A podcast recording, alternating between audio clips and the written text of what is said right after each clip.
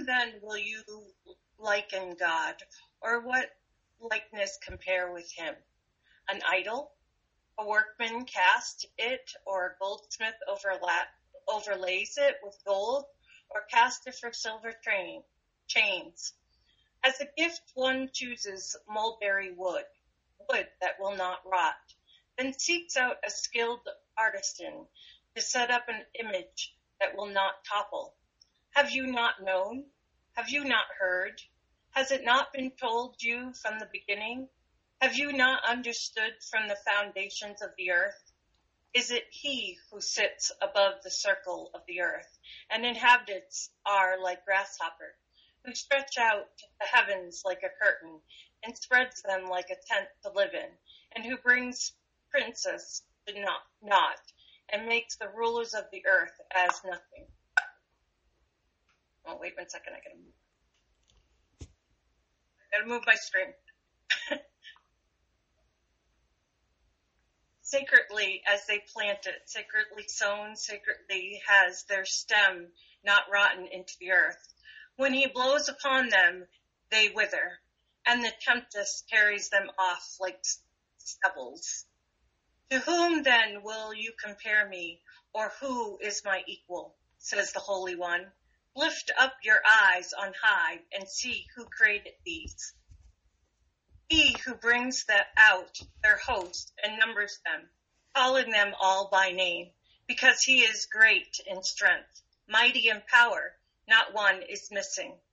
Why do you say, O Jacob, and, and speak, O Israel? My way is hidden from the God, and my right is discarded by the, by my God. Have you not known? Have you not heard? The Lord is the everlasting God, the creator of the ends of the earth. He does not faint or grow weary. His understanding is unsearchable, is unsearchable. He gives power to the faint and strengthens the powerless. Powerless. Even youth will faint and be weary, and the young will fall exhausted. But those who wait for the Lord shall renew their strength. They shall mount up with wings like eagles. They shall run and not be weary. They shall walk and not faint. God. Word our God. Amen.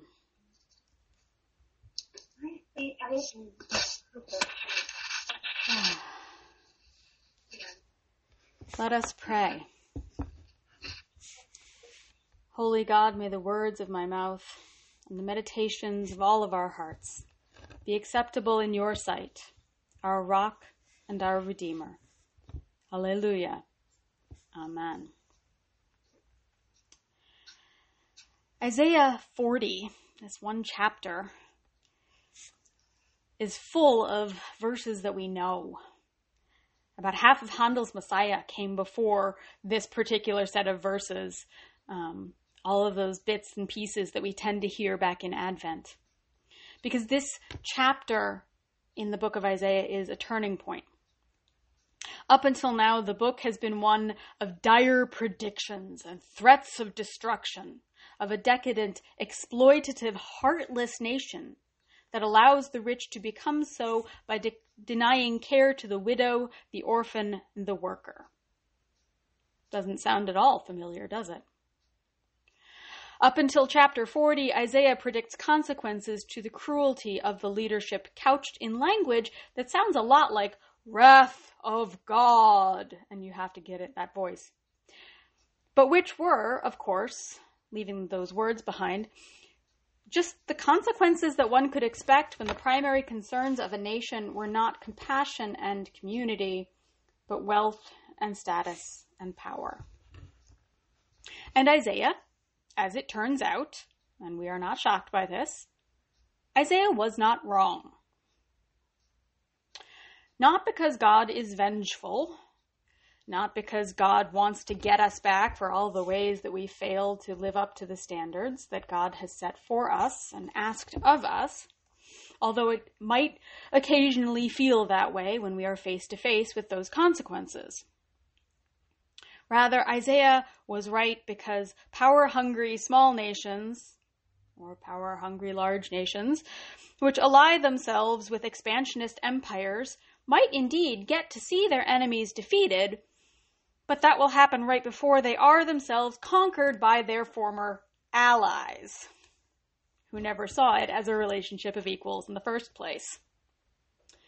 And so, as one might have expected, and as Isaiah quite rightly predicted, Israel fell before the overwhelming force of Babylon, having trusted not in God, not in caring for the poor and lifting up the marginalized, but having trusted instead in the tantalizing allure of the biggest bully on the block, and the hubris of thinking that God would protect them from their own poor judgment. The Babylonians came in, as one might have expected that they would, and destroyed the temple and packed the leadership of Israel off, exiled to Babylonia for two generations. This was not their first rodeo, y'all. They knew how to conquer a nation. And that exile, that trip out into a world completely foreign, months and months of walking to get there. A voyage that was not only exhausting by foot over land for a thousand miles or more, but emotionally devastating. Gives us the plaintive verses of Psalm 137 By the rivers of Babylon, there we sat down and there we wept when we remembered Zion. On the willows there we hung up our harps, for there our captors asked us for songs, and our tormentors asked for mirth, saying, Sing us one of the songs of Zion. How could we sing the Lord's song in a foreign land? The people, having been caught up by their own hubris, their own lust for power, their own self righteousness, find themselves isolated from all that they had known, exiled for the foreseeable future by a power far greater than they had imagined that it could be.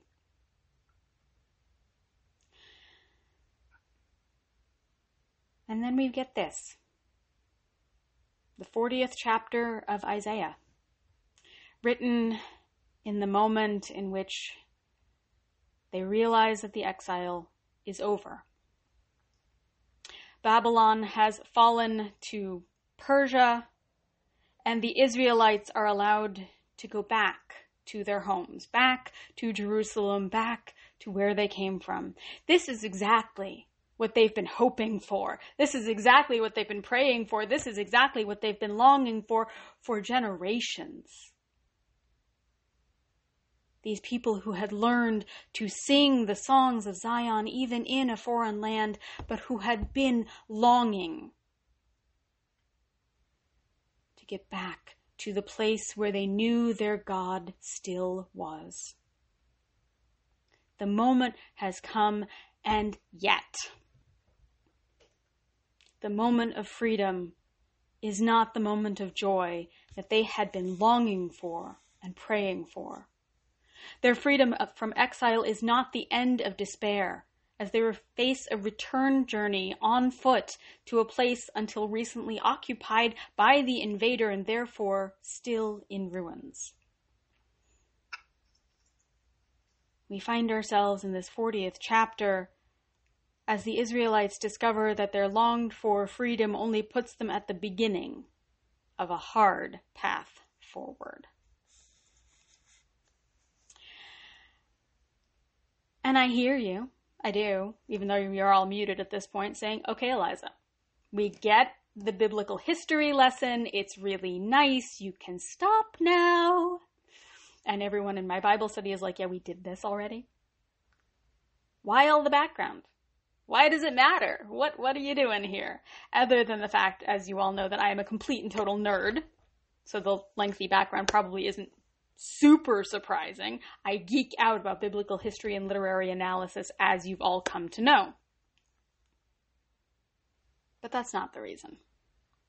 You would be amazed at how much I cut from each sermon each week of me simply geeking out. You don't ever hear it. What was going on in the lives of the people when certain words were spoken, like these verses in the 40th chapter of Isaiah. What was going on in the lives of the people when certain actions were taken, all of that helps us connect to the text. These aren't just words that were written down on a piece of parchment or vellum 3,000 years ago. Not quite that much, but we're getting up towards it. There are words. There are story. Because while we might not be in exile in a foreign land as the Israelites were, we might just be able to envision what it is to be cut off from the people and the places we love. Maybe. We might have some familiarity with a culture that craves power, even to the point of exploiting the vulnerable. We might possibly have some connection to a society with deep economic and social divisions that are literally the difference between life and death. We might have borne witness to the idolatry that justifies violence and heartlessness in the name of a God who looks an awful lot like us and acts frequently in our self interest. Honestly, we might even have some empathy toward a people who have been longing and anticipating a freedom that turns out to be not quite as perfect as we had envisioned, but rather the beginning of a long and exhausting road to a life that will never be as it was, no matter how much we might have dreamed of rebuilding the past. I don't know if any of that resonates in 2021. I'm just going out on a limb here, y'all. Hearing the stories of the Israelites opens us to an engagement with the text that we might not have had otherwise, to seeing it as a story that might indeed be our own, and to hearing the text not with our ears, but with our hearts. Because the questions posed to the people, posed by the people as they prepared themselves to walk unimaginable distances. That's our question as well. To what shall we compare God? What is God anyway? If not the presence to which we make sacrifices in the temple, or the being whom we feel most close to in our own sanctuary? What is God? If not the familiar settings and ways of worship that we have known for generations. Any of this ringing a bell? What is God if God isn't a leader like the ones we know, ruling by human standards and concerned with the power and the wealth and the opportunities of one people, one nation, one faith over and above all others? What is God if God doesn't look like us? think like us, want what we want, and bless all that we consider normal and right and good? These are ancient questions, but these are our questions.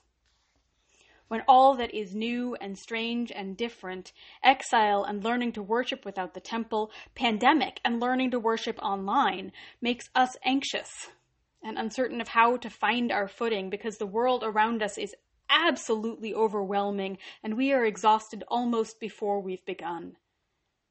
And we are a long way from our beginning.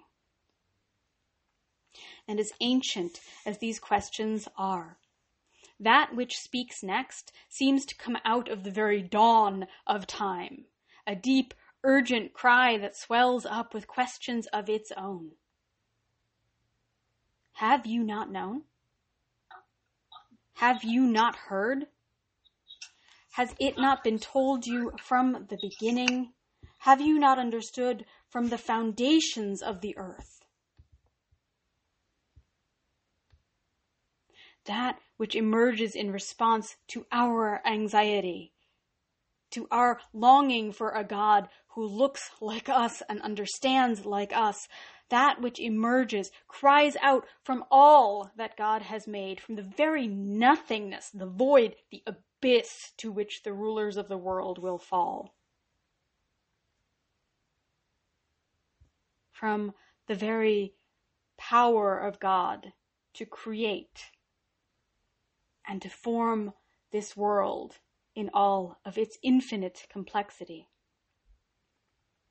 It is that which cries out to us, creation and its potential.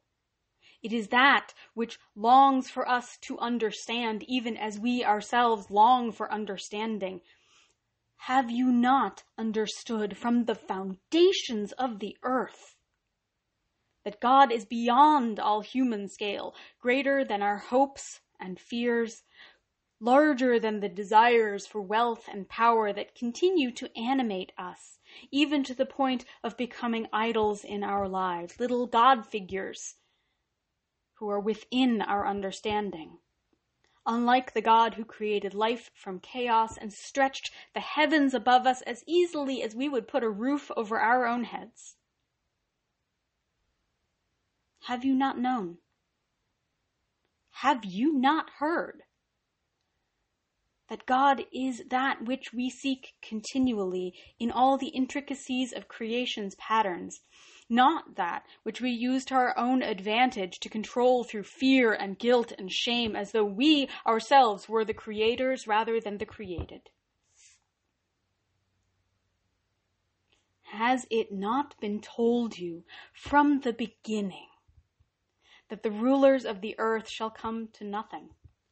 The very nothing out of which God can call new life as clay that is thrown back into the trough, or rotting vegetables turned in a pit until they become new soil.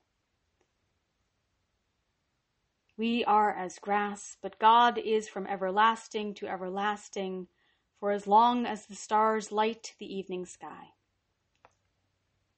In these moments of trauma and isolation, of anxiety and exhaustion, it is easy to long for a God we can hold on to a gold or wood or silver idol that just reflects back all that we put upon it.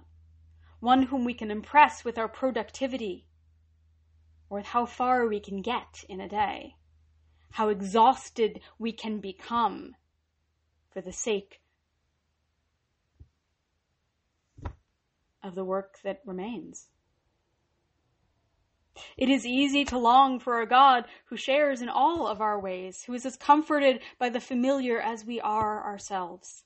It is easy to long for a God who wants us to be happy and who doesn't make us face uncomfortable situations that might bring about the happiness of others. But the voice who calls us from that which swirled over the waters at creation, the voice which calls us longs for more than a comfortable God made in our own human image.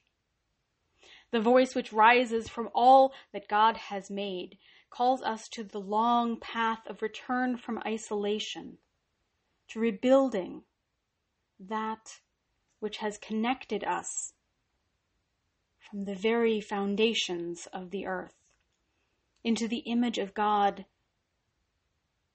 in which we were created, even when we have not wanted to see it. And though the call seems to pull us onto a path that seems incomprehensibly long and hard and exhausting, the call that we heard, the call that we have known, deep within the fibers of our beings from the very moment of our creation. The call is not just to do, but it is to be. To live in the image of a God who created and rested, who patterned the world with times of labor and times of leisure, with seasons of long days and seasons of early nights the voice of creation which continues to speak to us out of all that has been and all that is, invites us into the rhythms of the creation that can still recreate us. For if we listen into the deepest corners of our hearts, if we close our eyes and feel the very rhythms of our being, we know and we hear, as we have from the beginning, that we are created not creator. We are in and with a creation that shows forth the living God in us and in everything around us. from the dance of the cosmos to the deepest roots of the oak, from the spirit that swirled over the waters at creation to the very breath we took just then, just as I was speaking without even being aware of it. The voice that calls, that begs us to hear and know and understand reminds us that we are just one part of an image of God that stretches out beyond our perceptions and beyond our human standards, and that calls us to live not to the drumbeats of our anxiety, but into the life pulse of the holy, which calls us to renewal and never to exhaustion. Have you not known? Of course you have. Have you not heard? I know you do. Has it not been told you from the beginning in every breath you take? The path that we have been set is long and it might not look anything like we had expected it to look, but we will walk the parts that are ours to walk. And that is all we need to do.